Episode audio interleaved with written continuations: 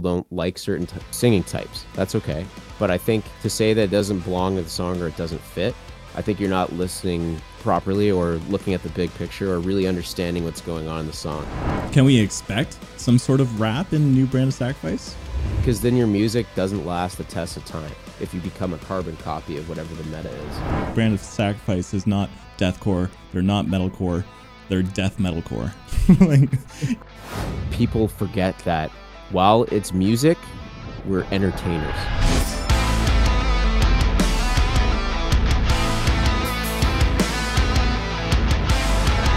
welcome to episode four of the Metal Birb podcast. Actually, no, this is episode five. Episode five. And today, I am stoked to have one of the most talented vocalists in the deathcore genre, and from a band that, do I dare say, is helping reinvent what the meaning of deathcore is. Brand of Sacrifice is helping change the game with lead man Kyle Anderson. And dude, I am stoked to have you on the podcast. How are you, man? Doing really well. Thanks for having me, man. Yeah, no worries. Like, how have things been since Exodus? Really good. Uh, saw quite a bit of growth from the song, and uh, it's still still going. Plays are still coming in, so I'm excited about that for sure. Yeah, growth as in like a lot of new numbers in terms of Spotify, or Yeah, Spotify, uh, Instagram, Facebook, all the socials really have have grown. So that's a good sign. nice. What what was uh people's like uh perspective on the cleans? Because it seems a little bit taboo to do that in deathcore, you know. So I think overall it's positive. Um, I think there's some people that like deathcore that just will refuse to like cleans at all, and that's okay. You know, people like what they like. You know, I'm I'm cool with that. I happen to like singing and heavy music personally, uh, and I've done it in the past with other bands and other projects. So uh, I wanted to incorporate it into Brand of Sacrifice, but I felt it had to be the right song and the right uh, part for it. So Yeah, and and it sounds awesome. The new song's amazing, man. I loved it. Um, do you think deathcore as a genre can like include cleans, or does it need to have like a fine line? Where um, I think if the part calls for it and you have someone that can sing, it is cool. I think it- can be fine. It can work. Um, there's also the other way you could do it. You could have melody from the standpoint of a guitar or um, the the backing choir and things like that. Like Lorna Shore. Lorna Shore basically has a song that's a ballad uh, that Will is kind of screaming along with the melody, but he's not actually singing. So there's different ways to sort of display that melody, but I think cleans can definitely fit in, in the deathcore genre.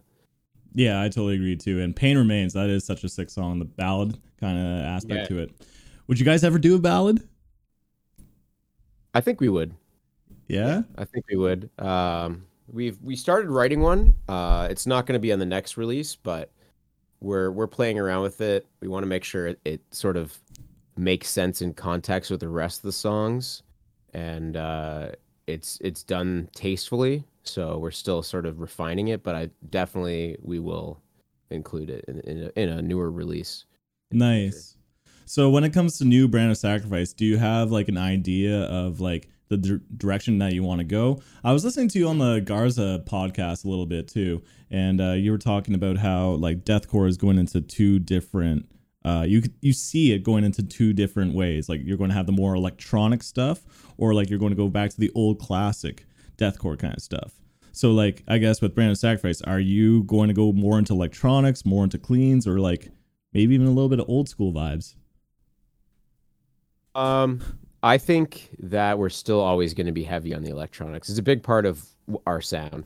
Uh, I think that's what kind of helps us stand out a little bit too, because a lot of bands are symphonic, um, like Shadow of Intent or Lorna Shore or bands like that. Um, but we don't really lean into that as much. Um, we choose different types of choirs if we use them. Then like you you, ch- you use like the children's choir a lot, or we use like a, a lead uh, female singer a lot Mhm. of time in our music. So we, we try to do it a little bit differently, and we also have a lot of the uh, kind of video game soundtrack influence as well, and EDM influence that those other bands don't have as much of. So I think that helps us stand out. Oh, So- Oh no, for sure. It totally makes you stand out too. Like I remember a uh, long time ago, I think it was like 2019 or 2020, and uh, I was at a show and some guy recognized me from my YouTube channel. He's like, "Hey, Metal Birb," we were talking, and then he said like, um, "You gotta check out Brand of Sacrifice, bro." I'm like, "Yeah, I've seen it in comments, and like, sure, like I'll check it out sometimes. Like, you gotta check out the song Eclipse." And I'm like, "All right, all right." I remember him. Uh, he was a really cool guy, so I checked out Eclipse. I'm like holy shit like the choir elements like that was like one of the biggest uh standouts it kind of reminded me of like um Underoath a little bit like old school Underoath, where it had like some choir kind of melody um but yeah stuff like that is just helps you guys stand out so much but like what made you want to include choir and electronics is it you or is it someone else in the band that's kind of like loves that kind of sound so that's uh that's Leo. So Leo's a guitar player and he does all the production. So he he produces everything, he mixes it. Um, Mike Kalajian uh, handles the mastering. Uh, but uh, that's all Leo. Um, basically, this was not really supposed to be a real band at first. Just supposed to be a fun side project. We wanted to just make hilariously heavy music and I gave Leo some examples of bands that I was digging. I think I sent him like Vildhjarta, Meshuggah, some other deathcore bands like the classics like Whitechapel and Suicide Silence, and then actually even Rings of Saturn was uh, an influence at the time. And then mm-hmm. some of the slam music like Devourment and you know uh, even some Suffocation was in there. Uh, but we ended up sort of getting the sound that we have out of it because he just kind of wrote what felt natural at the time. Uh, Eclipse was actually the very first song we ever wrote too, uh, as a as a project. So it was just him and I, and it's just uh, you know uh, now uh, Liam, our other guitar player, will contribute some riffs here and there and whatnot. But that's sort of where it started, and it was just kind of what naturally happened. yeah. Uh, so yeah, I find it insane too. Just like what Garza was saying, is just like first song, you have your sound identified so early on. That's like so rare with most bands. But yeah, Eclipse is such a cool track, and I have seen uh, Leo do like some TikToks and stuff, and how he produces some of the heavy tracks, and I'm just like, this is so cool because Brand of Sacrifice is one of the few bands that I feel like are really utilizing like social media to their advantage. And I I feel like that's helped you guys grow as well. You guys are always interacting with reactors and stuff, um, and doing like cool TikTok things behind the scenes of um, the new album when you're trying to promote it, the VR stuff. Like, uh, what made you get into the headspace of like we we got to use social media to our advantage? Well, I mean, everything changes and happens so quick on the internet, um, and visibility is obviously really important, but we also just have fun with the marketing side of things. Um, you know, Leo and I are constantly coming up with ideas. I today I made a stupid TikTok of me just like freestyling over a breakdown and made, it, made, it, super silly. I'm like yelling into a shoe at points in it that randomly switches to that. But you know, because uh. the music's super heavy and and serious sounding, but I think it's important to also have fun with it as well. You don't have to you can you can joke around, you can have a sense of humor. But uh, from like the marketing standpoint, um, we realized that like I personally think that reactors are extremely important. They're tastemakers. A lot of people consume YouTube and TikTok content, whether it's like, you know, the new hip hop song that comes out. I can think of like Anthony Fantano, for example. That's a great example of someone that's a tastemaker in in the music industry, and and uh, people want to hear what they have to say. And the same thing goes for someone like you, for example, doing a good job of getting like a lot of artists out there and exposure for them. So I think it's very important to uh, you know have a good relationship with reactors and uh, any type of um, person with the platform because also you can collaborate like we're doing right now as well, which is awesome. You know, stuff with like Nick Nocturnal and Andrew Baena as well, and it's always a great time. And and fans and supporters love that kind of stuff. So it's just a win-win for everybody, and it's a good time. Um, we're all here to create art and collaborate and have a good time. So, thanks, man. Thank you. And yeah, um, you know, so when doing all this kind of stuff, like uh, the TikToks, I noticed that like uh, I feel like the new breakdown from Exodus kind of had like every sound that you could put into it to help like the reactors just kind of go like, what the hell? Like you were doing the pig snarls, the the breeze, the blez, and like uh, I think it worked, man. I think like every like a lot of my reaction friends, we were all like mind blown to that breakdown too. Clipped it for TikTok. Unfortunately, TikTok doesn't like any sort of violence, so it's like kind of like blocked. That so happened to us too. it, was, it was stupid, even though they allow like a whole bunch of chicks twerking and stuff. But yeah, I don't know. But There's some interesting formats that are allowed for sure. I know, I know. But yeah, no, I, I do my best to help out like uh, a lot of the bands that people don't know. And um, there's times where I make videos for bands that, yeah, like they're pretty underground.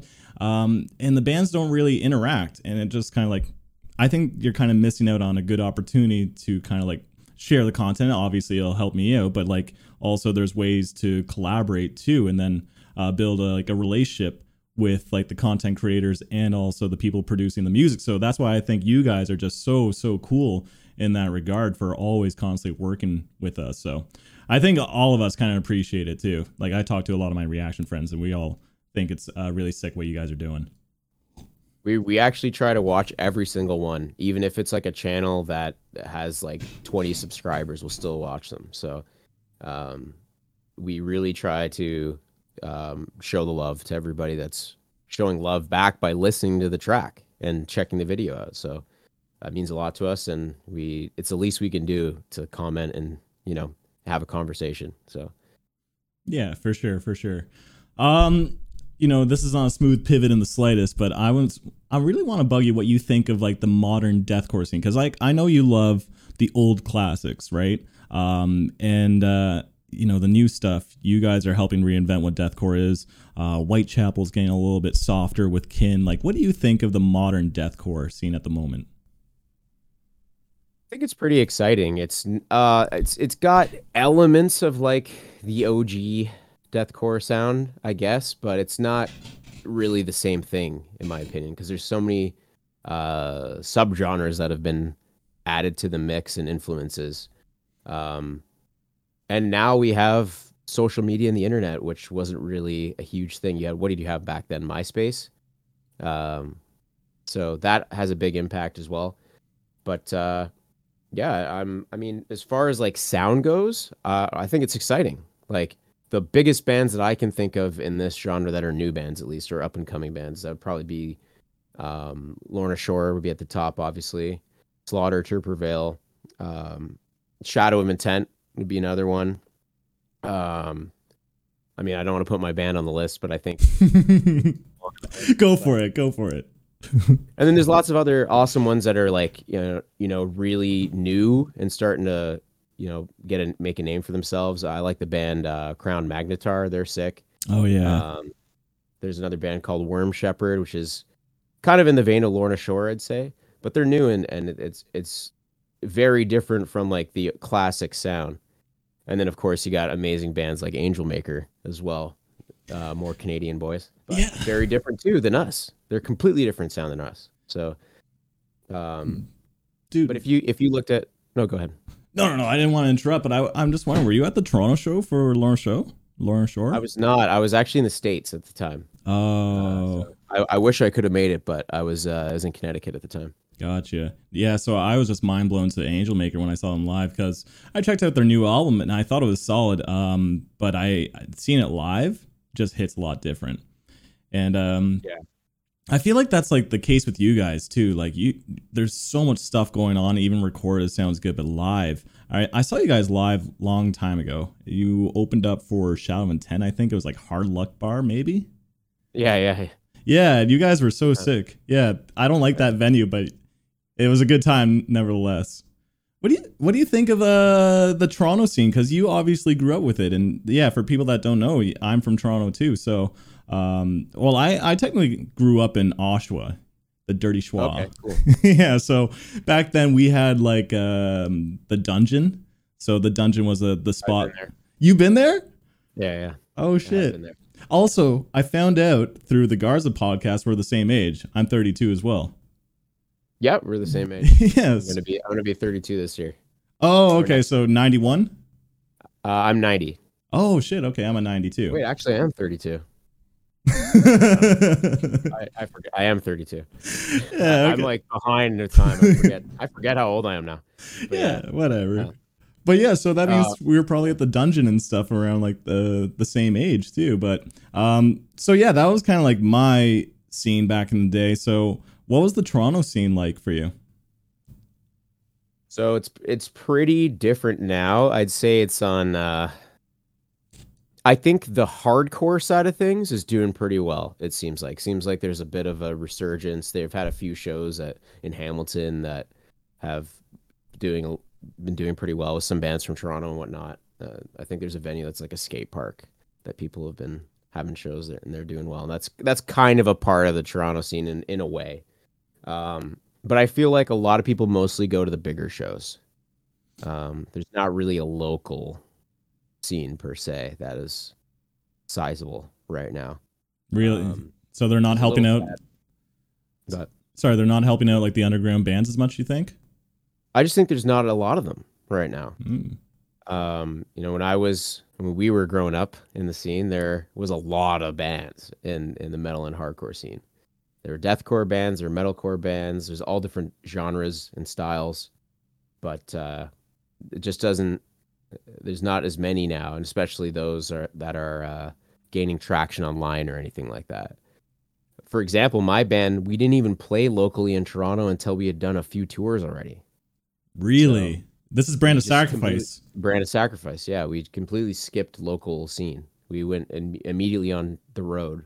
Um, and our, our first show was actually in Trenton, New Jersey, What? not in Toronto. yeah. That seems pretty unusual, though, right?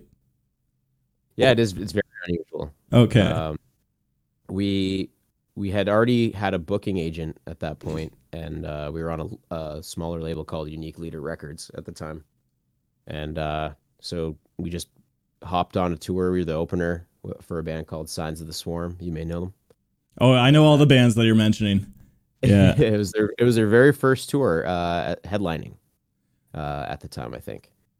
So we did that with them. It was a, a quick run in the states, and then we immediately went on the Summer Slaughter tour. That was our second tour. Summer So- Slaughter was your second tour. Yeah, Holy shit.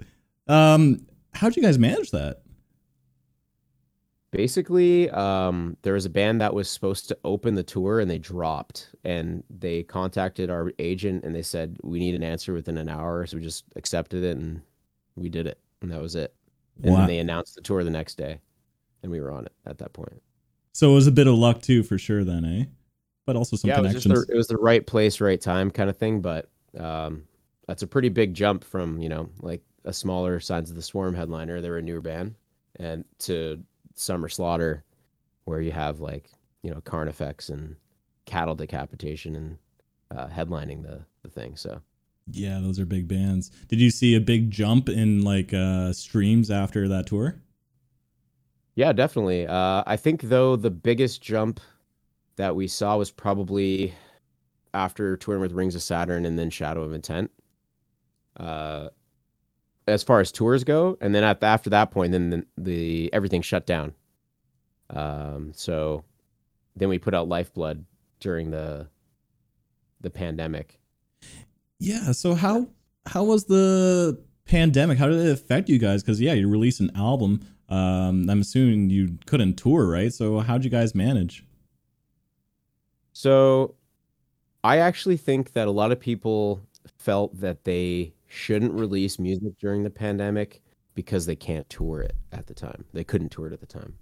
And I actually thought that it was more of an opportunity than uh, than a mistake, I guess, as some people thought it might be. And I think it was definitely that because there just wasn't a lot of traffic at the time. So we put out the record and people were excited about it because there wasn't any cool deathcore records coming out. And uh, we did the best we could and tried to write the best songs we possibly could. We actually had time compared to our first full length God Hand, put a lot more time into mixing it and writing the songs and whatnot. And uh, it, it, we doubled or tripled in size from putting that record out.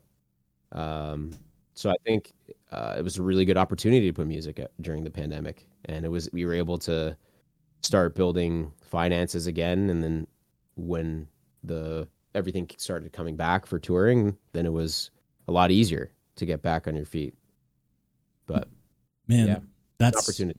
Yeah, that's so smart. You guys actually leverage the pandemic. Um, I remember when, like, during the peak of COVID and stuff, um, there was actually like a good amount of songs dropping for me to make content around. But yeah, I just like it makes you wonder, like, can you tour this stuff? Is it worth it financially? But the fact that you guys tripled in size, holy shit! It's actually cool to hear some concrete, um, I guess, like evidence of like being successful during the pandemic. So what's it been like since like uh, you know things are opening up now and you're going back to playing this stuff live? Have you seen like uh obviously there's probably like a lot more people now, right? At shows. Um, the shows are better than ever right now. People are, especially when things started returning, people were so hungry and they were just rowdy. It was awesome. It's a great time. And they still are now. Especially, you know, I think because the scene's exciting right now. Yeah. The core scene in general is exciting, especially deathcore.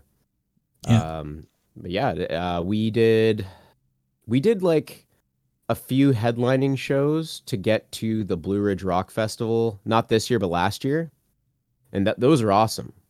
Um, and then we went out with uh, Dying Fetus after that, and then uh, Chelsea Grin as well Wow. and, and those that was great. So that was our first uh, real runs playing the Lifeblood stuff, and it had been out for uh, quite a few months at that point already. But people were eager to hear it, so Nice. Has there was a been good amount of time to get it in, get it dialed in, I guess. nice? Has there been any uh tours where like maybe fans didn't accept you because I think like Dying Fetus, right? They're pretty like classic sounding like death metally. So like uh then hearing some anime inspired deathcore, is there some times where like uh the fan base is like kind of like wondering what if they like your sound or is everyone super accepting of it? I didn't feel as if we had any kind of issues. I think we have enough riffs and blast beats and you know crazy parts that the Fetus fans were into it because Fetus is pretty riffy. Yeah. um, and they're really heavy too. So I think they, you know, some people might have not been as down with the, a lot of the tracks we have and things like that, but I think they were impressed by the riffing and the speed and things like that. So That's awesome because I was talking to uh, Rody Walker from Protest the Hero, and uh, they had a tour with Dragon Force, right? And so a lot, yeah, and like a lot of their music sounds kind of Dragon Force. Actually, one of their songs has like a, a solo from the Dragon Force keyboardist, but they were getting booed at like most of the shows too. And I'm like, well, these guys are pretty riffy too, so I'm surprised that they don't like it. So it just like really weird because they they're also a singing band yeah, and they're quick and they're fast. That's what I mean, right? I feel like some fan bases are just kind of like not accepting of certain styles. So that's wicked that you guys are just like, yeah, getting like well respected in all the tours and stuff. Even like if you're going to Chelsea Grin, which I feel like Chelsea Grin for sure, like, but like uh, Dying Fetus seems like a, a more particular crowd. But I, I guess not. I think uh, that's really cool that they're open minded to it. But like you Yeah, said, enough blast beats, enough cool. riffs. Yeah. I think it was cool because that way we're getting exposed to older fans as well. Our fan base is a little bit younger, you know, probably between, I'd say maybe like 14 to like 32, 36. But there's people there that are like 40 and 50 that like Dying Fetus. Dying Fetus has been around for a while. Mhm. So it was, I mean, that's a good opportunity to maybe win over some older fans too. Yeah, for sure. Yeah, you guys are getting kids into deathcore. Actually, when I think about it. I that's what I'm hoping for. I want to be the band that you know. When I was a kid, you know, you have your favorite bands. Like, probably my favorite band was Linkin Park as a kid, Nice. and it'd be cool to be like a gateway band. I don't have, I don't care about being the heaviest band in the world, but if I'm a band that you loved as a kid and you still kind of hold on to that as an adult later, then I've done the job that I want to do. That's so sick. Yeah, the fact that you're getting these young kids into very like heavy styles of music is actually really cool. Um, I like it how you said like you're not trying to be the heaviest band in the world, but your breakdowns are so freaking heavy too. but uh actually speaking of like how heavy your music is now i want to go back in time and talk about like uh you know obviously the Afterimage was a completely different style um ah, man i don't even know where to what to ask first because i love to pick your brain but like what do you miss that kind of style a little bit of just singing and shreddy noodly kind of guitar riffs It was definitely fun to make that music at the time. Um, and I, I do miss like being able to really go to the melodic side and not have to worry or be careful about what you're doing because that band was more progressive and melodic. So you could kind of do what you wanted to do. But we also had ridiculously heavy parts too in that band. That was kind of the dichotomy with it. Um, but yeah, I, st- I definitely miss it. But that kind of style I feel is not really as relevant now in in the core scene. It's kind of like on the metalcore side, it's a lot of architects inspiration still at the moment. That's more of the meta. Back then, it was sort of a little bit of djent, a little bit of progressive, a little bit of Rise Records, like 2010s Rise Records. Mhm. So I think things have kind of come and gone a little bit for the most part. So uh, definitely miss making that, but at the same time, it's not. It wouldn't really apply as much to uh, to today. I feel.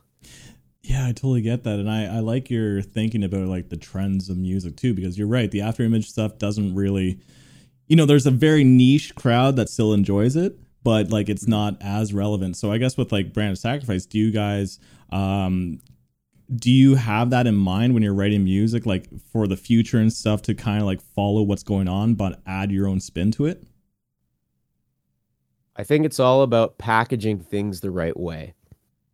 Um, you can, I think at the end of the day, if you're having fun doing something, it'll show through the music you're creating. Uh, but I also think you need to be aware of metas. You don't want to just subscribe to them and become that meta because then your music doesn't last the test of time if you become a carbon copy of whatever the meta is, I think. But if you write something that has that in mind without fully embracing it in a way and having fun making it, then I think your music can be a little more timeless. You can go back to that band in 10 years and still say, this actually holds up pretty well. And that's what I would want to achieve. I thought that was really well fucking said. So yeah, I totally agree about the carbon copy thing. Like I always think that the best bands that stand the test of time are the ones that are genre bending a little bit. And uh, I think Yeah. you you guys are like that for sure. I made a tweet saying like Brand of Sacrifice is not deathcore, they're not metalcore, they're death metalcore. like you you guys bridge that gap of both genres a little bit too. And um, personally, when the fact that you guys have some clean vocals in Exodus, I'm all for it, right? But like I know some people are like, oh, this is like metalcore now. I'm like, come on, there can't be cleans in deathcore. Like it's not poppy. It's not. It's still like aggressive kind of sing. Like I think it works really well. You guys are just helping redefine what the deathcore sound is, and because of that, I think you guys are going to stand out longer than being a carbon copy of every other deathcore band. Like man, the amount of Lorna Shore copycats at the moment that I hear from like smaller underground bands. Like it's really cool, but at the same time, like yeah, this it, you just sound like a carbon copy. So yeah, you guys definitely stand out big time.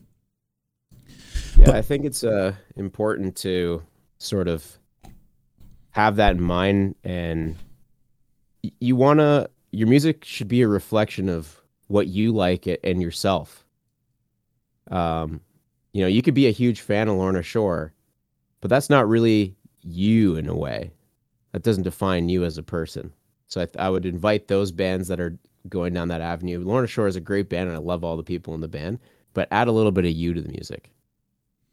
Exactly. So with you and your music, what other outside influences bring into your music? Obviously, you got the anime and stuff, but like, um, I think a lot of bands that who listen to a lot of like the same kind of bands just sound like you know the same typical core band. But if they pull in different influences from outside of metal or rock or from other pop culture, it has like a nice twist to it. So you guys have a unique sound because of it. But like, I'd love to hear you elaborate on some of your influences, maybe even outside of metal.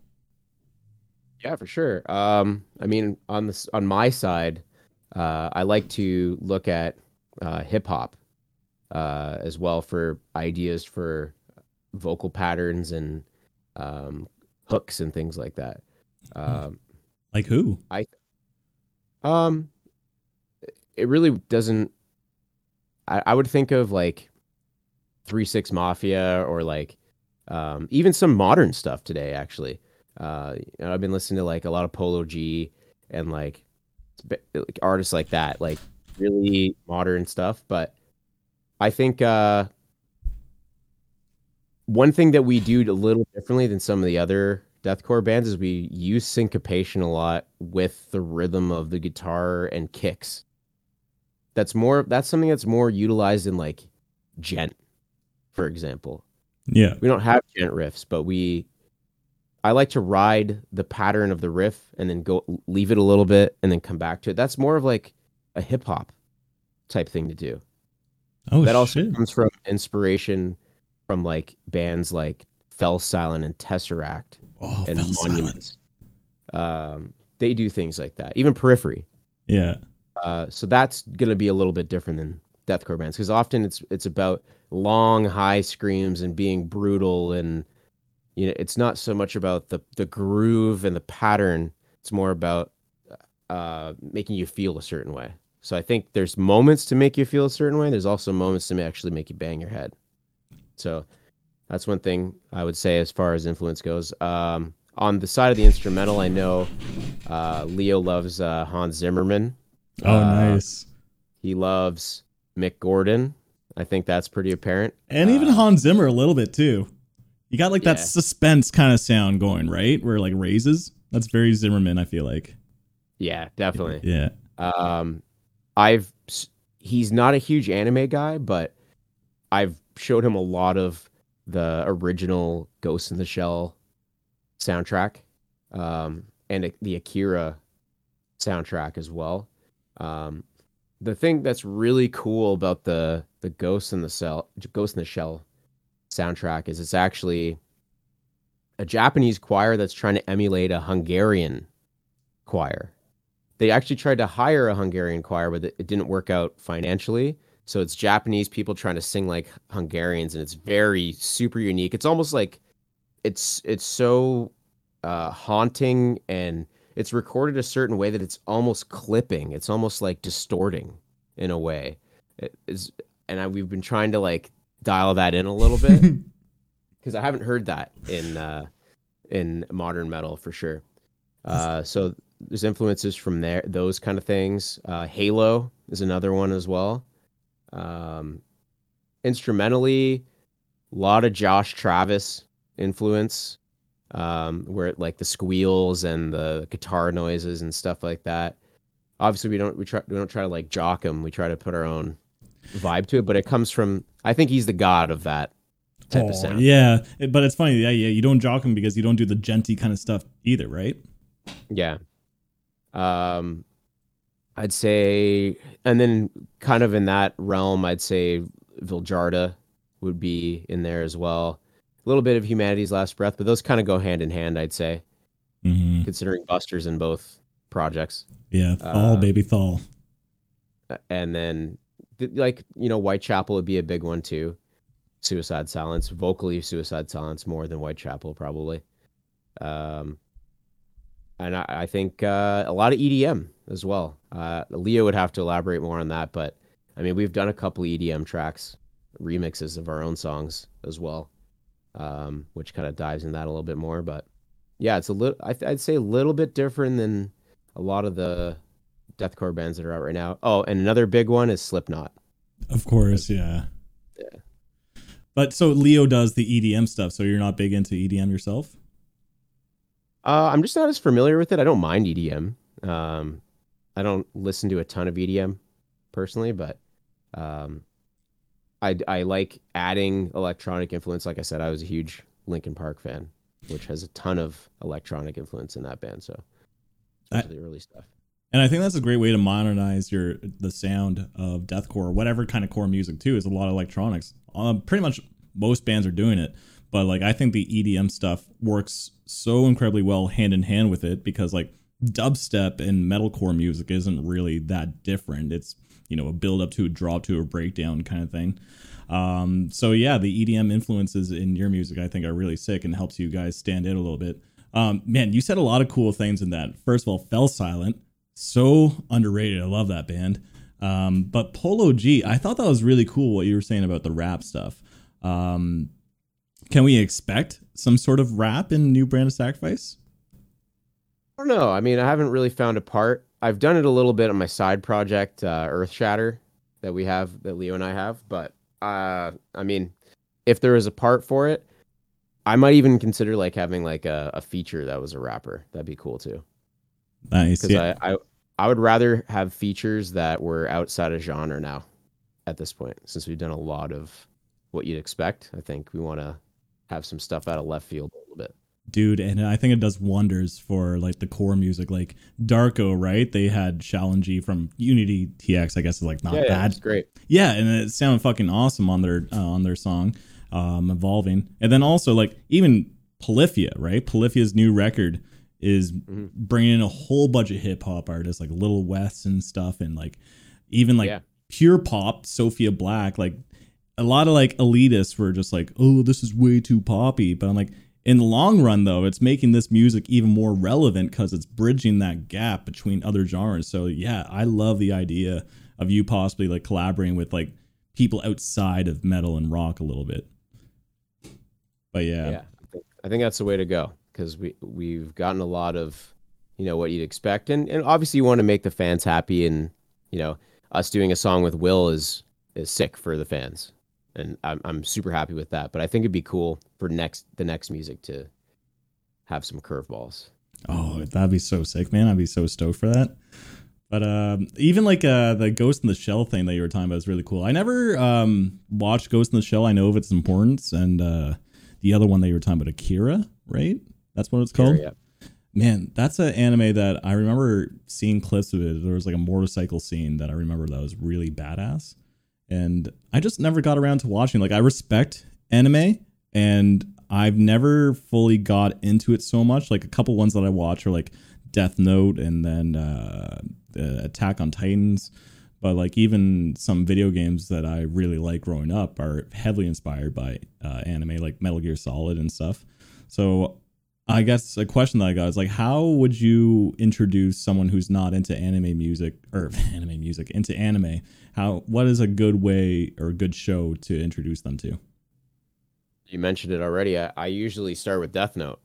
Yeah. Um, I think that's a for someone that it would be either that or One Punch Man. That, One- those What's uh Like, I got my dad into One Punch Man. He's never watched anime, so what's it uh what's it about? It looks like a superhero kind of thing. it's yeah, it's a superhero anime, but it's like not what you'd expect. He's he's like infinitely strong, but uh, I don't want to say too much because it's kind of it's gonna take away from it. But it, it's uh, it's really well done. It's not. It does a lot of things that you wouldn't expect it to do, and it's humorous as well. That's something that like Japanese culture just has like an upper hand in. It's so unconventional. There's slight like quirkiness to a lot of it too. Um, like I don't watch too much anime, but like some of my favorite games are from Japan, and uh, even movies too. Like I'm a big like horror movie guy, and I feel like horror movies are done so much better in Japan. Like for you, do you feel the same kind of love of Japan, or is it just like anime, or do you feel like um, are you like a video game guy or anything?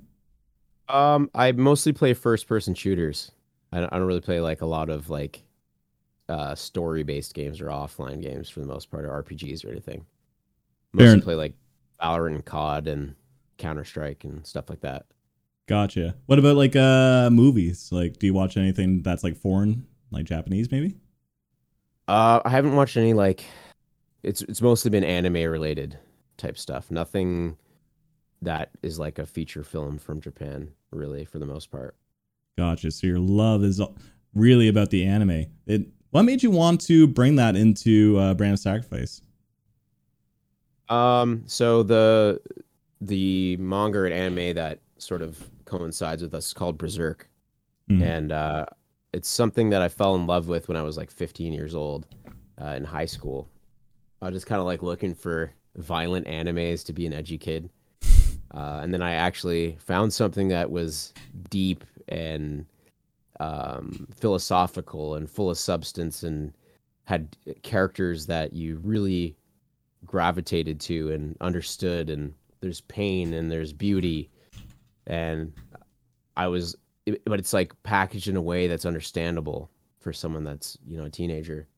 And uh, it's obviously extremely gritty as well. So there's like a lot of darkness. So I always felt, I mean, especially on the gritty side, that it was kind of like the death metal of anime in a way, because it's very dark and it's very gritty and it's very unrelenting.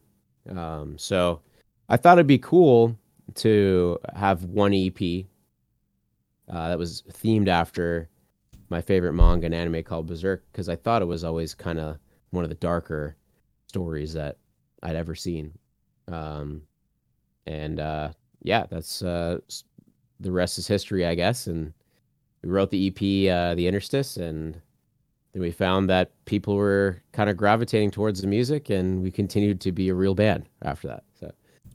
Yeah, I think that's actually so cool. I definitely got to check out Berserk. I like the way that you uh, sold sold me on it. It sounds really cool. Because I do love the dark, gritty, violent stuff, but also that has like a lot of character depth is what I kind of like look for and like yeah my like uh tv shows or whatever.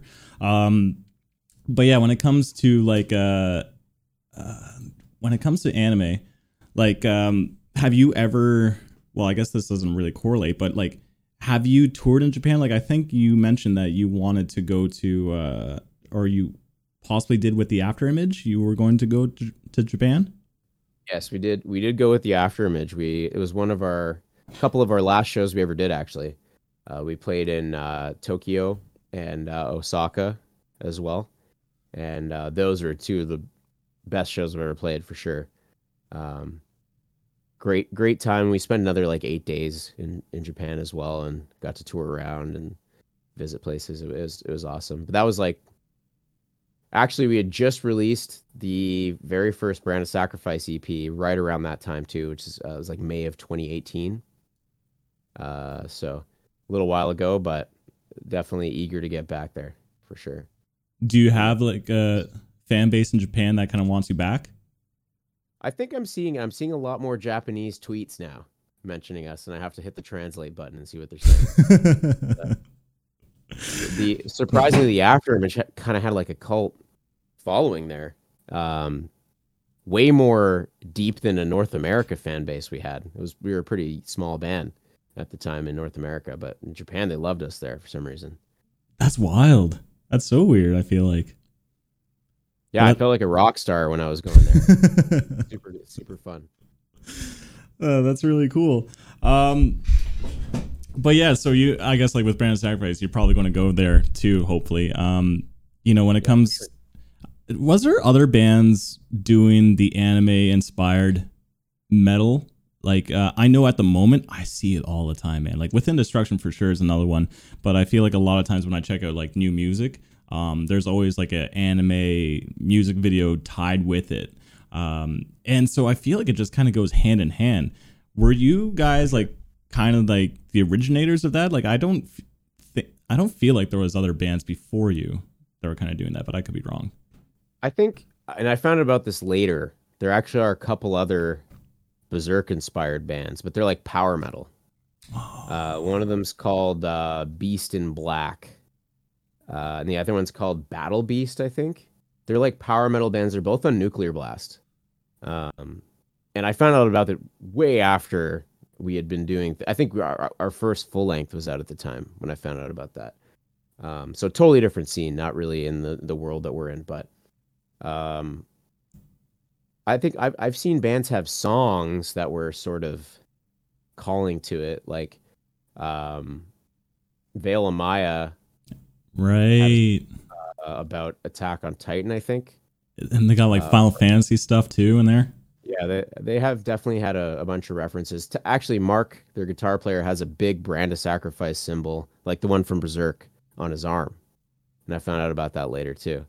So, shit. But yes, so I, I feel like the anime stuff just goes like really hand in hand with the metal. So like, um, it kind of for sure. Yeah, and I feel like it just kind of worked out really well for you guys. So that's really sick. Um, another question that I got here is like, um, what made you want to get into being like a metal vocalist? I remember off the Garza podcast, you were talking about how like you had a, I think you had a friend right who showed you like As Lay Dying, Fire. But what made you want to do like vocals and not guitars or drums or something? Um, I actually started off playing guitar. That's what I wanted to do, and I wasn't great at it because I was, you know, all my friends that were playing guitar had been playing for years, and I just had gotten my first guitar that year.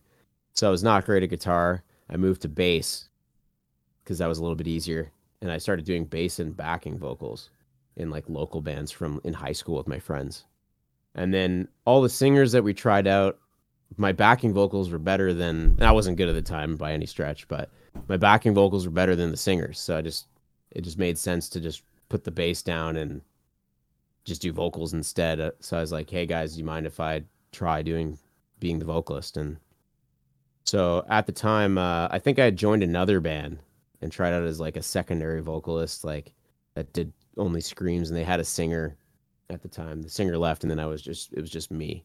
And then both of those bands combined together because that's what always happens and when you're in a local band or high school band. And so I just was the vocalist, and I never stopped. I never really picked up the guitar again. I recently have started playing it again now, uh, but uh, that's sort of where it started. And then I was inspired to like really dial in my craft more because there's this band at the time. They were a local band. They're called the Memphis West. They're from uh, Newmarket. Oh, okay. They had a singer. His name was Dragon, and uh, I remember he it was the first time I ever heard pig squeals. It was like 2008 or 2007 at the time, and I thought that was so sick, and I wanted to learn how to do it, and I, I figured it out eventually, and uh, that guy kind of inspired me to do vocals. It wasn't really like the bands I was listening to per se. I was it was more about being involved in the culture and the local scene and being like, okay, it's kind of cool to be on stage and be doing vocals. I think that's that's so it's actually that guy who uh, I have to credit for that. Memphis West. I've never heard of them. Um, but I feel like, uh, yeah, it sounds kind of cool because you take your influences from all these other vocalists, you just keep evolving. Um, you said that you couldn't sing or scream very well at the beginning. So, like, how'd you like learn to develop your voice over the years? Um, I started off kind of watching uh, Melissa Cross's The Zen of Screaming and learning the the fry vocals. So I was like doing fry mids and highs. Uh, I was not doing lows correctly at the time. I was like inhaling them, which uh, you know some people you can argue if that's a proper way to do it. I think it does damage over time, but and then I found out a band called uh, Carnifex and I loved Scott's vocals at the time, how raw they sounded, and how gritty and and beefy and full bodied they sounded compared to like the the Fry sound I was hearing a lot.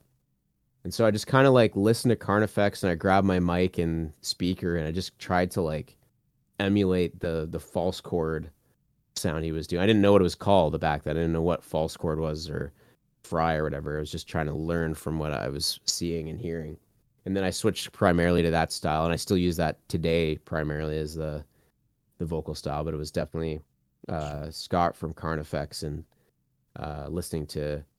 Um, I think at the time they put out a record called "The Disease and the Poison." It's like a green album cover with like a face on it, a woman's face, and I was really into that record and their and their first album as well, "Dead in My Arms." So that's sort of where it started, and then Suicide Silence, Whitechapel, all those classics as well. Um, but listening to Scott is what kind of taught me how to do the the false chord style. Gotcha. How about like uh, a lot of the singing kind of stuff? Did you just kind of learn it on your own? Um, with singing, there was a one guy in the scene. He's an incredible singer. His name was Courtney, and uh, he was in a local band. They're called the Diverse Attraction. I loved seeing them. They're kind of like a pop rock, pop punk kind of vibe. Um, and I always was so impressed with how good of a singer he was and how good his pitch was. And that, that was kind of inspiring. Uh, and then when I was in the Afterimage, we sort of started out with our first EP that was had no singing on it at all. It was like heavy, uh, more Danza influence and stuff like that. Oh yeah, uh, yeah. Um, and then the next music we were writing was a lot more melodic. So I just decided, hey, let's try singing in the studio. And I struggled with it a little bit, but we put out this song called The Seeking at the time. That was sort of my first ever song that I actually sang on melodically was that tune. And then uh, just a lot of self-taught practice from there. Um, I haven't done it as much as I used to now because I've been focusing on the, the harsh vocals, but uh, that's where that kind of started. Nice. Yeah, I I'm like in a weird position when it comes to listening to music because like I don't want to check it out because like oh shit this could be like good content for reactions. So with the after image, I checked out some songs through Twitch because people asked me to check it out, and I'm like holy shit, this is Kyle. I'm like always so mind blown. Like I can't. I'm yeah completely mind blown to how you pull off those two different styles completely. But yeah, so that's why I wanted to bug you with the sing because you just seem like you got it down pat too really, really well. But the harsh vocals, I was talking to Hardcore Keem too, and Keem um, thinks you're the best vocalist in the scene. And I'm a nice guy. Oh, I, I love, love him. Oh, he's he's awesome, man. He's so friggin' funny too. Um, but yeah, I want moving on. Something that I think is really cool that you're doing. You got a friend. yeah. oh, you, so you uh, is that the only cat you have? Yeah, I just got the one. Her name's Little. Little. I had her for almost eight years now. Yeah. Oh, nice. Would you ever uh, get something else like a dog or just cats? I don't think it would be fair to a dog for how much of a way, unless I got like married or something. But yeah, yeah, and also you guys kind of you go to the states right to like help record. Yeah. How how what is that like? You know, you you're in Toronto and then Leo is I forget where in the states, but like is does that make it a little bit difficult to go back and forth a little bit? No, so actually we do everything remotely. So I actually track right in this room uh, all vocals, and uh, he does all the production in his in his house. So it's basically I just send him files, and we'll we'll sort of talk on Messenger or Discord and be like, okay, Kyle, do a high here instead, or like, or I'll be like, hey, uh, try this thrashy riff, and I'll like hum it to him. So we'd kind of we kind of like bounce off each other virtually and over Discord and stuff. That's how we write. Man, that's insane.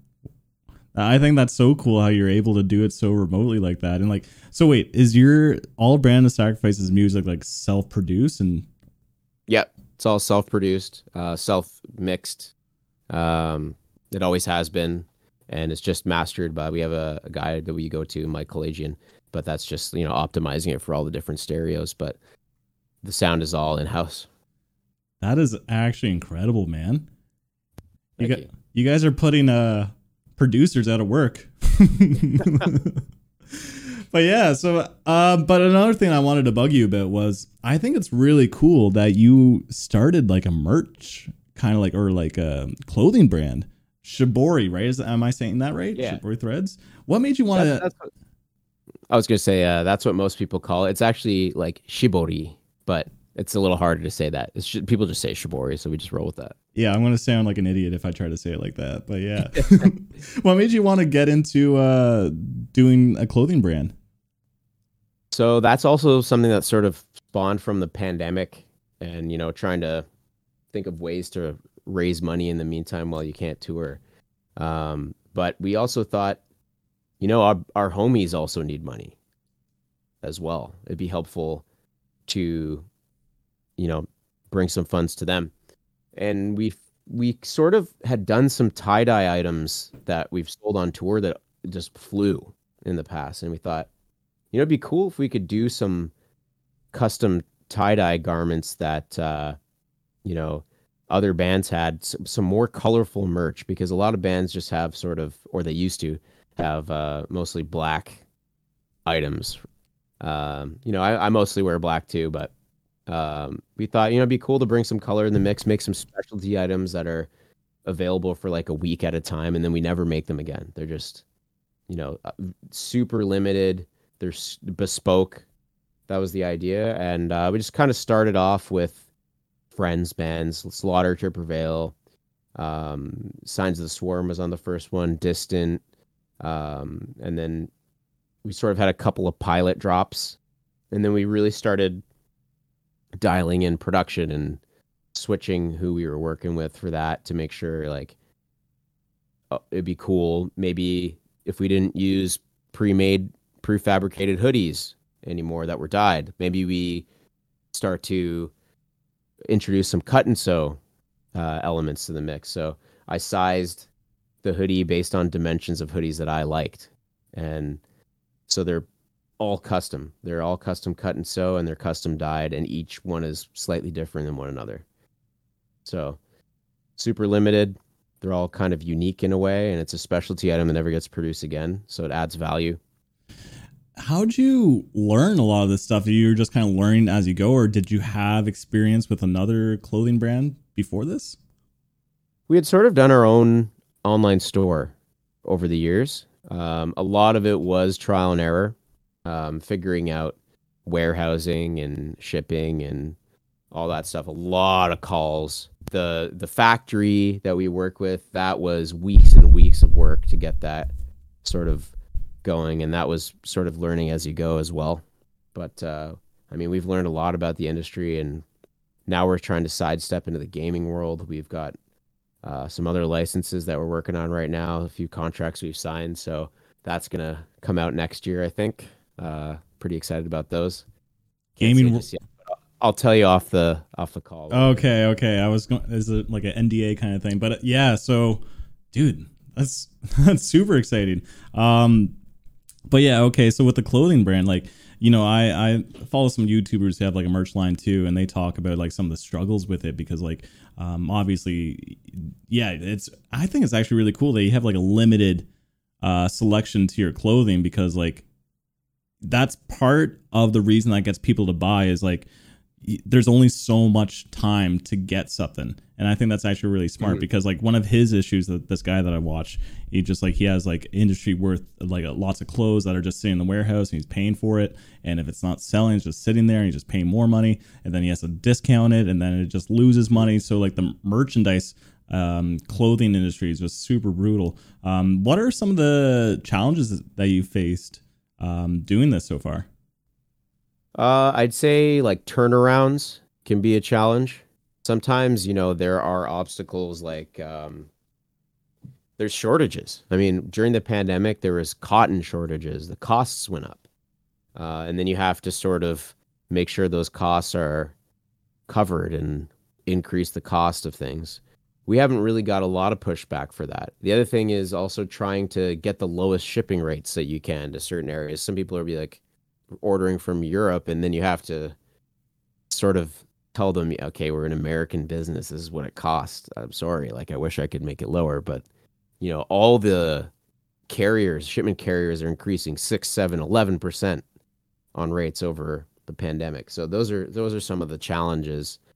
Uh, and then, you know, sometimes you, you have to sell the, the band or the, the person on what you're doing and show them the value of it that can also be a little bit of a challenge. But for the most part, people are very receptive now since we've done a lot of successful campaigns over the past couple of years. Yeah, you got another Canadian band, a big Canadian band at the moment, Spiritbox, working with you too. Um, yeah, yeah, those designs are really cool. What? Thank you. What got you guys into doing like the tie dye look, and you had like the split colors in the middle too? What? What made you kind of go with that look? Um, so the the tie dye, like I said, it was more like we had done a couple of designs that were sort of like the swirly, the standard tie dye you'd kind of expect. Um, but I thought, you know, people think of tie dye and they think of swirls that you might do at camp as a kid or whatever, you know, with a kit. But what's something that would be really eye catching? And I thought cutting a garment in half of two different colors would be really cool. And then on the one side, it's like a crystal tie dye, and the other side just black. So that's that was the first idea. And for that one, we had we did a brand of sacrifice one, we did a Lorna Shore one, uh, Acacia Strain, Humanity's Last Breath, and Angel Maker. That was that uh, drop, and that did really really well. Uh, people were super excited about those, and that's be kind of kind of become our best sellers. The the split dies, uh, whether it's the middle split or the top split. We've also done like diagonal splits as well. Wow. And the fact that you got all those bands too working with you, that's actually insane. How, Thank you. Yeah, it's it's awesome to work with them. How do you see the merch line evolving from here? Is there going to be like new things, like maybe like baseball caps or backpacks or anything? Yeah, I think we're we're gonna try some new items and maybe also offer some other options as well. Like maybe we'll we'll play around with some zip ups, maybe some vests. Um, but it's also you got to curate uh, a drop for a lot of bands at one time too. So I don't want to make it too. I don't want to have too much going on at one time. Mm-hmm. I want to really focus on the actual Shibori brand clothing too, a lot more. We've done a few drops that are Shibori branded, um, but people are more and more excited for those, and they ask for them all the time. So I think maybe the more um, out there products will will make them Shibori branded as well. So Yeah, your cat's so cute, man. yeah, Uh, she has to be she has to be near me all the time. Yeah, I know. That's usually like my dog, but he's not here right now. Um, but dude, I don't want to take too much of your time up. We're already clocking an hour over here. Um, I guess at this point, I'm going to move on to the Discord questions. So I get um, or the Discord. I keep saying Discord. My Patreon questions. So if you'd like to ask a question to the next guest on the Metal Birb podcast, go to patreon.com slash metalbirb. But at the moment, we got questions from uh, Cameron Blake. I think I kind of already asked you this, but um, what anime would you recommend a noob get into? I've seen Avatar: The Last Airbender, but that's about it. Would love a recommendation from the Demon King himself. Yeah, like I said, um, I think those two. And you know what? Uh, if you don't feel like watching a whole series, then watch the uh, Akira. I think that one is very, very unique. It's it literally so many movies and elements of pop culture rip off that bike scene. It's it's even ripped off in the '90s uh, Batman cartoon. Batman slides on a bike in the theme song. It's exactly like Akira. So it, it's uh, very important to pop culture. Just for that alone, uh, it's worth the watch. But it's an incredible story too, and really well animated, very smooth. Yeah, it's funny because like I've never seen the full movie, but I know that bike scene that you're talking about. Yeah, And like as soon as like one animator does something, yeah, it, a lot of an- other animators kind of use that same thing. Like even like Disney or whatever, we're using other animations from beforehand. But like a lot of like uh, uh, animated uh, Disney movies today still use like the same animations from like the '60s. So I Yeah. guess Akira is like one of those like founding ones. I'm assuming, right? definitely. It's uh, it's definitely an older one. I think it's, I think it's 80s. Yeah, I'm looking over here. It's 1988. Yeah, late 80s. Yeah, man, I, I definitely should uh, give that a watch because when it comes to anime, I never finished Death Note. It was um, I think I got onto the second season. I'm like, th- it just keeps getting deeper and deeper. I'm like, this this is so so long. I just kind of like um, I wouldn't say I lost interest. I just kind of like took a break and just never got back into it. Um, Attack on Titan I thought was really cool too, but I never uh, finished that one. But yeah, when it comes to anime, um, like I said, I'm really into like some video games. So like yeah, Metal Gear, I guess Devil May Cry a little bit too had some anime inspired stuff. So I've always loved like the look of it. Um, but I just kind of went into a different direction with it. Um, It's a Devil May Cry anime, actually. yeah, I figured there's got to be right. Yeah, Any good? it's not bad actually. It's from the early 2000s, I think. Uh, no, maybe like 2007, 2008, around that time. Um, it's not bad. It's a decent watch. Yeah, yeah. Like it's not it's not groundbreaking, but it's like good for what it is. Well, so far, yeah. I, what am I watching? Akira and Berserk. That actually sounds really cool because Berserk, I don't know why. Maybe it was like the title of the anime just didn't seem as gritty and noir as you, you mentioned earlier. So now I'm a lot more interested because I love the nitty gritty kind of stuff in my movies and TV. So with that, there's three versions of it. Um, if you can deal with older looking stuff, the 90s one is the best of the three. There's a 2016 anime that's horrible. It's really terribly animated. They hired a studio that had never done something of that level. So it's not great. Um, then there's Netflix movies, and they're okay, but I think the character development's a lot more uh, deep and substantial in the 90s anime. But it's not that long. It's like 23 episodes. Yeah, in the '90s one, so 23 episodes. Yeah, that's totally fine. I need some new TV anyway. Um, now, what's going to happen though is you're going to watch that and you're going to want to know what's next, and then you'd have to read the manga because there's no more. Would you guys ever consider having lore to your music? lore, uh, like our own kind of lore. Like That'd be interesting. Um, Gloom in the but- Corner or something? I don't know. I think if anything, it's gonna still be like sort of death metal esque, but maybe more about my own personal struggles and things that I want to talk about if it goes outside of the world of Berserk, I guess. So probably not like characters or anything like that that I would create or a story. I think it'd be more just like personal experience and that kind of thing. I think it's a lot more relatable too, especially in the Yeah. core scene. A lot of people relate to the lyrics. So, um, we got a question here from Dylan. I think we've already asked this too, but he says, "What's your opinion on the whole cleans don't belong in deathcore argument that some fans scream about when bands incorporate them into new releases? Also, can we expect more cleans in the next album, like in Exodus?" I think that um, it's okay to have things that you like and and enjoy a specific type of music, and that's always going to be there. There's always going to be the cleansing by Suicide Silence. I constantly listen to it, especially the gym. It's never going to go away.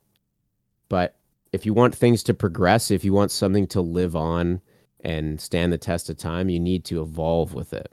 Um, now, some people will say, "Oh, cleans, it's not really an evolution," but I think if they're done well, and I think if they're incorporated in the right way and it makes sense to have them, I think it it makes sense to use something that you have in your toolkit. Uh, so I don't I don't really buy that because I think some some being part of a genre is more than just what the chorus sounds like. You're telling me that having blast beats and tremolo picking and um, death metal elements doesn't make you deathcore anymore if you have a chorus. That doesn't. I don't think that's very logical, personally. But No, it's not logical at all. If there was cleans the entire song there- and no blast beats, no tremolo picking, and just chugs, I'm like, okay, now it's a metalcore track. But you you have elements of everything. That's why you guys are sick. Well, thank you. and even even if you had a, a ballad song that was all singing, it doesn't change the fact that you have heavy songs on an album or something like Whitechapel, for example. Like they have still have heavy songs. They're still rooted in that. Now I'd say they're more progressive rock influence now almost, but they still have death metal riffs here and there and thrashy riffs and whatnot. Yeah. But to answer that question about incorporating more cleans, if the song calls for it and it makes sense, we've we've tried to put them in a couple other songs and didn't work, so we scrapped it. So only if it makes sense in the song. I think it, it it definitely made sense in that song, especially lyrically. I wanted to have a dichotomy between and a darkness and light. And I think actually the breakdown hits harder because there's cleans in the chorus. mm-hmm. I think people that maybe they don't enjoy the tone of my voice, and that's fine. Some people don't like certain t- singing types. That's okay. But I think to say that it doesn't belong in the song or it doesn't fit, I think you're not listening properly or looking at the big picture or really understanding what's going on in the song. You haven't really like looked into it that much. So, but not many people said that. So, That's good. That out there. no, that's really good. I think the cleans work really well, and like, yeah, it's a nice change of pace to um, a lot of deathcore that just doesn't use cleans. Well, I say that, but I feel like a lot of deathcore lately has been introducing cleans, like even Ov Sulfur a little bit. Um, man, Shadow Intent. Pretty much most of them. I feel like Lorna Shore is the only one that's not really doing it, but they did have that ballad sounding song. I do want to say I think that would be really sick if you guys wrote like a ballad sounding song, like something that just instead of getting you guys to headbang, cry a little bit, like um oh who who did that recently? Oh, Darko, right? Darko does like their slower Yeah, there was a there was a there was a full singing song I think, or a lot of singing in one song that they had. Yeah, yeah, yeah. Not, those songs are really sick. Song Donna maybe? Donna, which um they wrote before Spiritbox Constance came out. But then I feel like after they put that song out, everyone's just like, "Oh, this is trying to be like Spiritbox Constance." It's just like it was just bad timing because yeah, Spiritbox kind of did the similar kind Yeah. of thing a little bit before. Um, got another question here from Tyler Green. He says, "What's Kyle's favorite The Afterimage song, or one, or the one he's most proud of? I'm a big fan of their Lumineer EP, and I've requested several songs on my streams." Um, I'd say probably the Seeking, because that, like I said, that was the first one that I actually sang on. There's two versions of it. Uh, there's the original one, which I think has a little bit better production actually, but I like my singing takes better on the new one. But uh, that would be one, and then I think our song Onyx, because I think that's just the best representation of sort of that band. I think that's the song I checked out actually. It's called Onyx. I recognize that title. Yeah, yeah, yeah. This is the one I heard. That was really sick. Um another thing that you kind of mentioned that I thought was kind of cool is like uh so you listen to Suicide Silence at the gym. Do you go to uh are you a big like gym guy? Uh, I'm recently getting back into it. I we we usually go to the gym quite frequently on the road. That's like a how we get a lot of showers in. And if you're already at the gym, why don't you work out too? You know? So I've been getting back into it. I went to Popeyes and bought all my supplements again and everything. So we're we're getting back into it right now. I thought you were talking about Popeye's chicken there for a second. I'm like, what? I mean, I would, I would stop there too. I love Popeyes, chicken, especially the chicken spicy chicken sandwich. So good. Oh yeah, I usually go for just like the spicy normal chicken, but yeah, Popeyes is good. Um, do you have like any like uh, specific goals that you want to do when it comes to fitness? Like I love going to the gym, so I love just talking about this stuff too.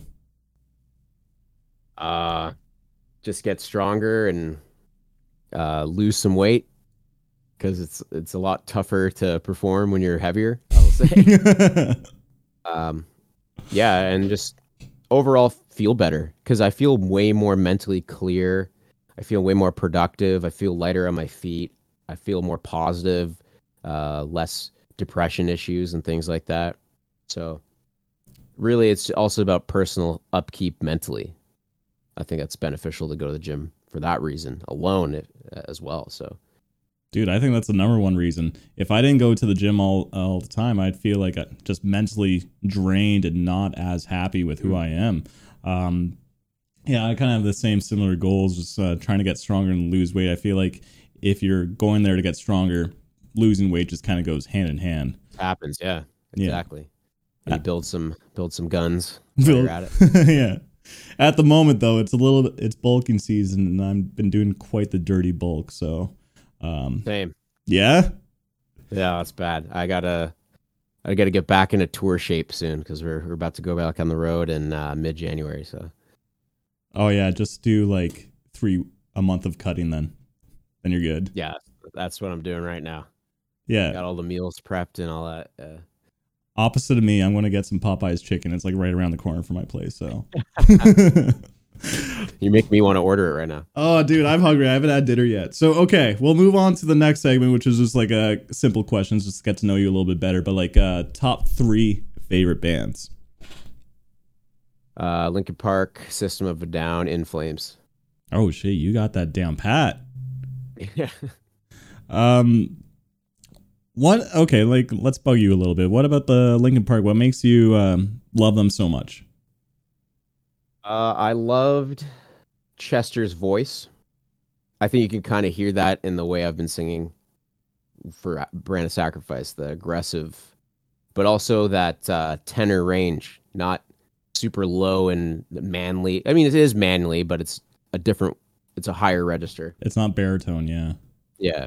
Um, I love that. I love the the the hip hop influence and the electronic influence. I felt like that was so ahead of its time. If you if you listen to Meteora right now, it still hits. It still it doesn't sound dated to me.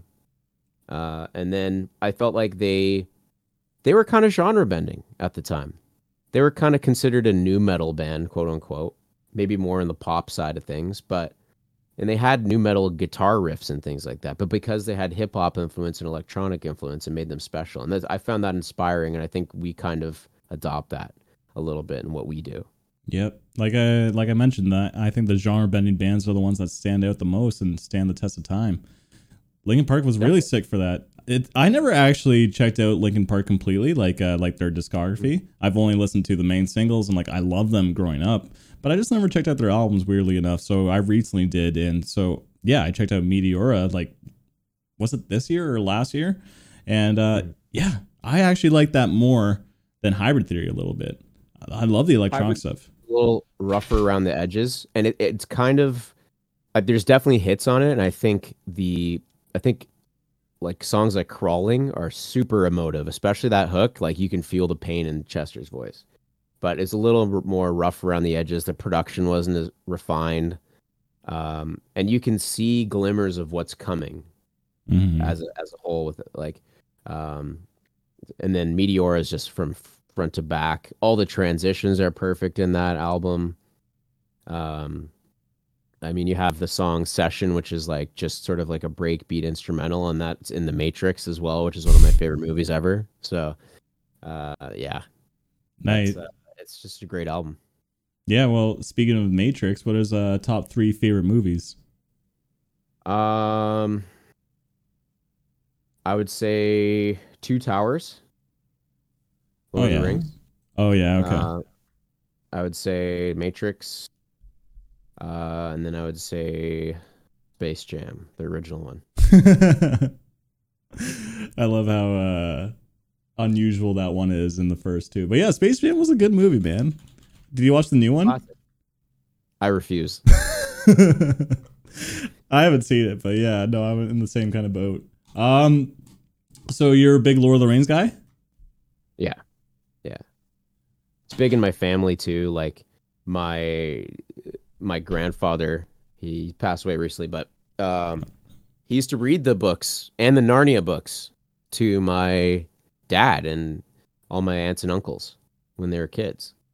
So it's a big part of like family lore, Lord of the Rings and, and Narnia. So, um, I mean, I, not that I'm forced to, but I ended up loving them, and I I saw them uh, like Christmas time when they came out each movie each year, my whole family would go. It would be a whole event. We'd all go together to the theater in London, Ontario. Oh, in London, eh? Yeah. yeah. Dude, that's awesome. Um, it sounds like it has like a special uh, place in your heart, especially if it's like around Christmas time. It's like a little bit more magical. Um, yeah, I, for sure. I remember, I think I was like grade three or something, and my teacher was obsessed with uh, Narnia. So she was always reading the books and stuff. So yeah, Narnia has a special place in my heart. I didn't get into Lord of the Rings till I was like till the movies came out, and I think uh, we were like teenagers right when the movies came out. But yeah, I thought they were really sick. Personally, when it comes to fantasy, I'm a big sucker for Game of Thrones. Actually, Game of Thrones got me into the fantasy genre big time. Mm-hmm. I like Game of Thrones too. Not the ending of Game of Thrones, but as as a whole, it's a good series. I'd say. I think the last season I could do without it, but or maybe last couple seasons actually. but um, I love Game of Thrones too. I was every time it came out, every episode, I'd immediately watch it as soon as it came out. So, did you ever go to the Game of Thrones bar here in Toronto? It's closed now. I did not. I wish I did that. It was cool. Yeah, they were doing it for like season eight, right? The final season, and uh, where they would actually play the episode live on like oh wow projector screen. It was fun, man. So like, yeah, cool. you're drinking some beers and watching Game of Thrones with a bunch of other people are getting hyped up. But it was that um, episode where it's like really dark. You know, uh, the battle scene in ep- season eight where episode two or three where it's like really dark. But anyway, the point is. Yeah. The projector made it even worse, so you could barely see what the hell was going oh, on. Oh wow, yeah, because there's just not all the, the, the color spectrum on a projector. Yeah. Um, do you ever watch House of the Dragon? I have not touched that yet. I've uh I think I started an episode, but I was tired and I kind of fell asleep. So I need to watch that when I'm in the right mindset. That's probably like a tour watch. I'll probably pick that up when I'm on the road. Yeah. Like, you know, in between cities and whatnot. It's a good way to kill time. I think you'll like it, man. It's like uh, it reminds me of the writing from the first couple seasons of Game of Thrones. Oh, that's great. Yeah. Um, actually, going back to the bands thing, I want to know a little bit more about the non-metal influences that you have. Uh, so, we're like top three favorite non-metal bands. Non-metal bands. Ooh. Um. I'm gonna have to pull up my Spotify right now. Go for it, man. I recently did, um, you know, where you uh, it shows you your special tour. Have you seen that on social media where people are doing Oh, their yeah, own tours? that, yeah. Yeah, my number one is Baby No Money.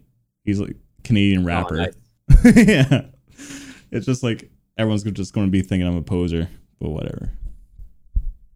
You know, I'm so much in the the metal world. Um, actual bands. Or like just like artists or something. Like I thought it was cool that you said Polo G. Like, did you um, do you listen to Kendrick Lamar or uh, Denzel Curry? You know what? I haven't listened to them too much. I know that they're like, you know, considered some of the best in modern day, haven't haven't listened to them too much. I actually kind of I was huge into 2000s hip hop growing up. That's where I like fell in love with music, and then I moved towards metal and nu metal, uh, and then stuck with that for a long time. And now I'm starting to get back into modern hip hop again in the past couple of years. So, Nice. a lot of there's a lot of years of missing artists that kind of changed the game. And you know there'd be songs here and there that I'd be into, but Yeah, and nu metal isn't too far off. It's got lots lots of rap elements, right? But uh no, I recommend uh, Kendrick Lamar for sure. His uh his stuff is so like progressive and weirdly timed and I think when you're talking about the syncopation stuff, I think Kendrick Lamar is fucking amazing at that kind of stuff. um looking at my my playlist, there's a lot of Queen on here. Oh shit. Um yeah, Freddie Mercury would definitely be a a singing uh, influence for sure. Um let's see what else we got. Um I like that though. You're just like you're a pure metal guy it seems like. Yeah, I kind of was. I mean, I I, lo- I like uh 90s rock too and grunge. Um Nirvana, Alice. Matthew Good was also Oh. that's also sentimental too because I listen to that I'm like for those of you that don't know, we had this radio station we still do called 102.1 The Edge. And they played a lot of the the 90s rock and grunge on that station. So was Oh, yeah. super into that, like Our Lady Peace at the time. Um Yeah, dude. I Yeah. love I love the edge. I still I still enjoy it even though like the stuff that they play now is a lot of like uh, indie pop, which is like it's good. I like it, but I feel like if you want to listen to that 90s grunge stuff, you go to Q107 at the moment. which is crazy because that was more like classic rock. yeah. But now that's becoming classic as the 90s. But oh, another big one is a band from Canada called Billy Talent. They're not a metal band, they're more of a rock band with punk influence, but that was huge. Like their self-titled album, I listened to so much in 7th grade. I had the CD on a, a Sony Discman and I'd walk around it would skip. But I still loved listening to it constantly. I wore the CD out. That was the same as me. You put those big old like CD players in your pocket that could barely fit. And yeah, I, Yeah. I had Billy Talent too. I I didn't have the official CD. I just ripped it off like a Napster and put it on there. But yeah, um, no, Billy Talent was sick. I remember hearing uh, I forget the vocalist's name, but him screaming on those songs. I remember just like, whoa, I like this. I like the aggressiveness Yeah. to it. Um, for like poppy stuff, I love um Justin Timberlake. Modern poppy stuff, I love Charlie Puth. I've said this a few times in uh, other interviews and whatnot, but I mean, he actually was the inspiration for sort of those behind the scenes videos we made on TikTok. That's he's kind of pioneered that format for his songs. I thought it'd be cool. I've never saw a metal band do something like that, and we we definitely like tag him in them, but uh, that's where sort of that comes from. And I, I loved a lot of uh, classic rock too, like Zeppelin, Jimi Hendrix, and stuff like that as well. That's a lot, a lot of that's on here. Pink Floyd. Nice.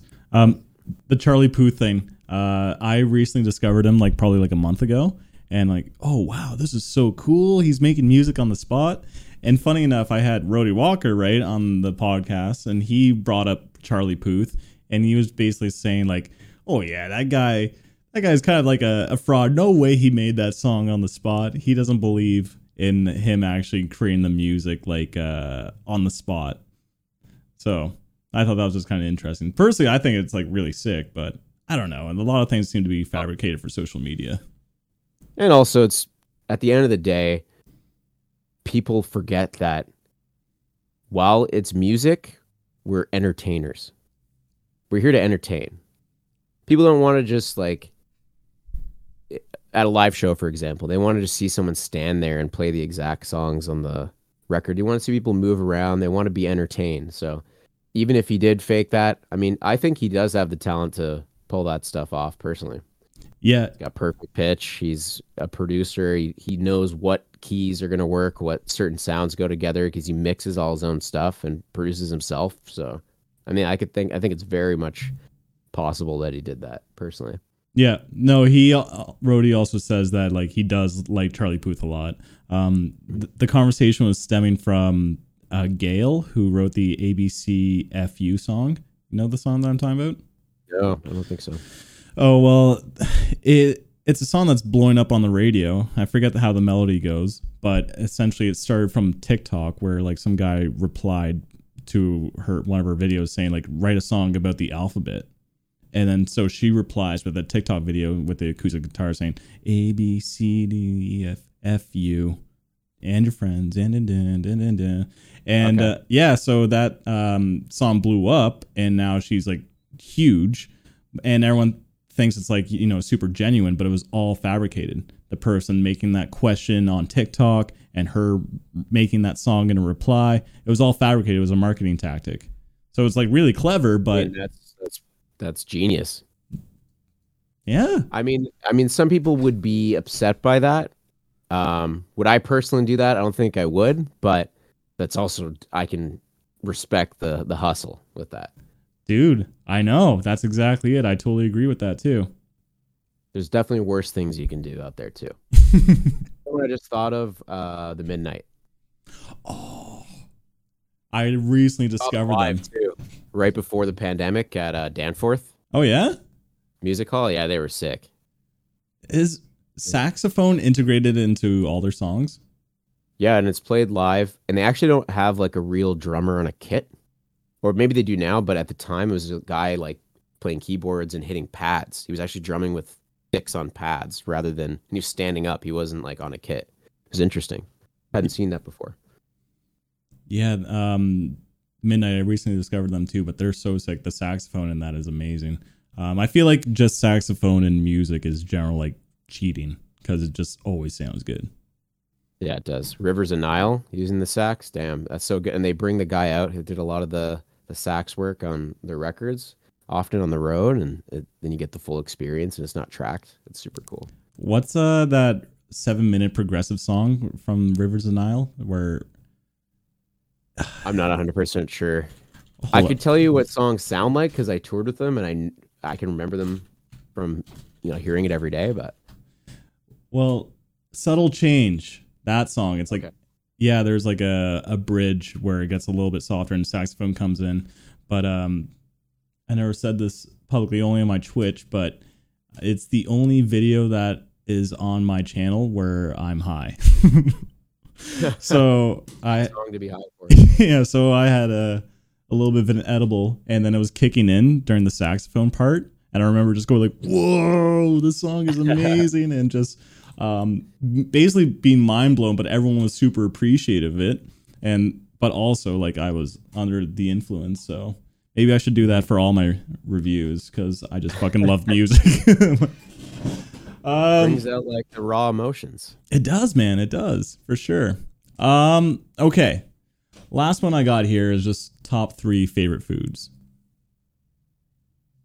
Um, pho. I love pho. What's um, pho? People call it pho. Oh, but it's actually pronounced fa. It's actually pronounced fa. Yeah. What? Um, Um, and pizza, especially deep dish pizza, but Detroit style deep dish. Um, I'm going to Chicago in a few days actually, so I have yet to try a legitimate Chicago deep dish style. Maybe I'll like that better. We'll see. Well, can you get it here in the city, in Toronto? There was a place that you could get it, and I liked it, but there's something about getting it from the place that invented it. I don't know. Um, and then I can't ever say no to a good steak, and it's got to be rare. Rare, not even medium rare, just pure rare. Pure rare. Sometimes I get it blue, depending on what it is. What Oh, the steak, what the cut is. Yeah, you're hardcore about it. yeah. I I can't yeah do I love steak. I can't do rare for me personally. It's a little too bloody. I need medium rare. That's all right. Some people don't like that. I don't mind it. I think it's great. Hey, I respect that. I respect it. I respect it more than uh like well done. Oh yeah, that's uh, that's that's garbage at that point. Just garbage. It's a paperweight. Yeah, pretty much. Um, dude, okay. Look, we're we're at an hour and thirty minutes over here. Um, I appreciate you just like you know coming on, giving me uh, giving us some more information about Brand Sacrifice, the history about it, um, the future of your band, the success behind your band, the success behind your clothing brand. There's been tons of exciting news for you, man. Um, I hope to see you guys in Toronto uh, sometime soon. Even if you don't play a show, I might bump into you at a show again. Who knows? Uh, but we'll uh, do you have anything that you want to plug before we close out the podcast? Um, yeah, I would uh, keep your eyes on Shibori Threads for January. We have a bunch of cool stuff coming that we're going to announce. Uh, there's more Brand of Sacrifice coming as well next year. Can't say exactly when, but it's sooner than you think. Uh, and uh, make sure you watch Metal Birb's channel. All his reactions, subscribe, like, Comment down below. comment everything. Yeah, share those videos On every video. All right, dude. Well, thanks a lot for coming on the podcast. I appreciate it, man. Thanks for having me. No problem. Peace.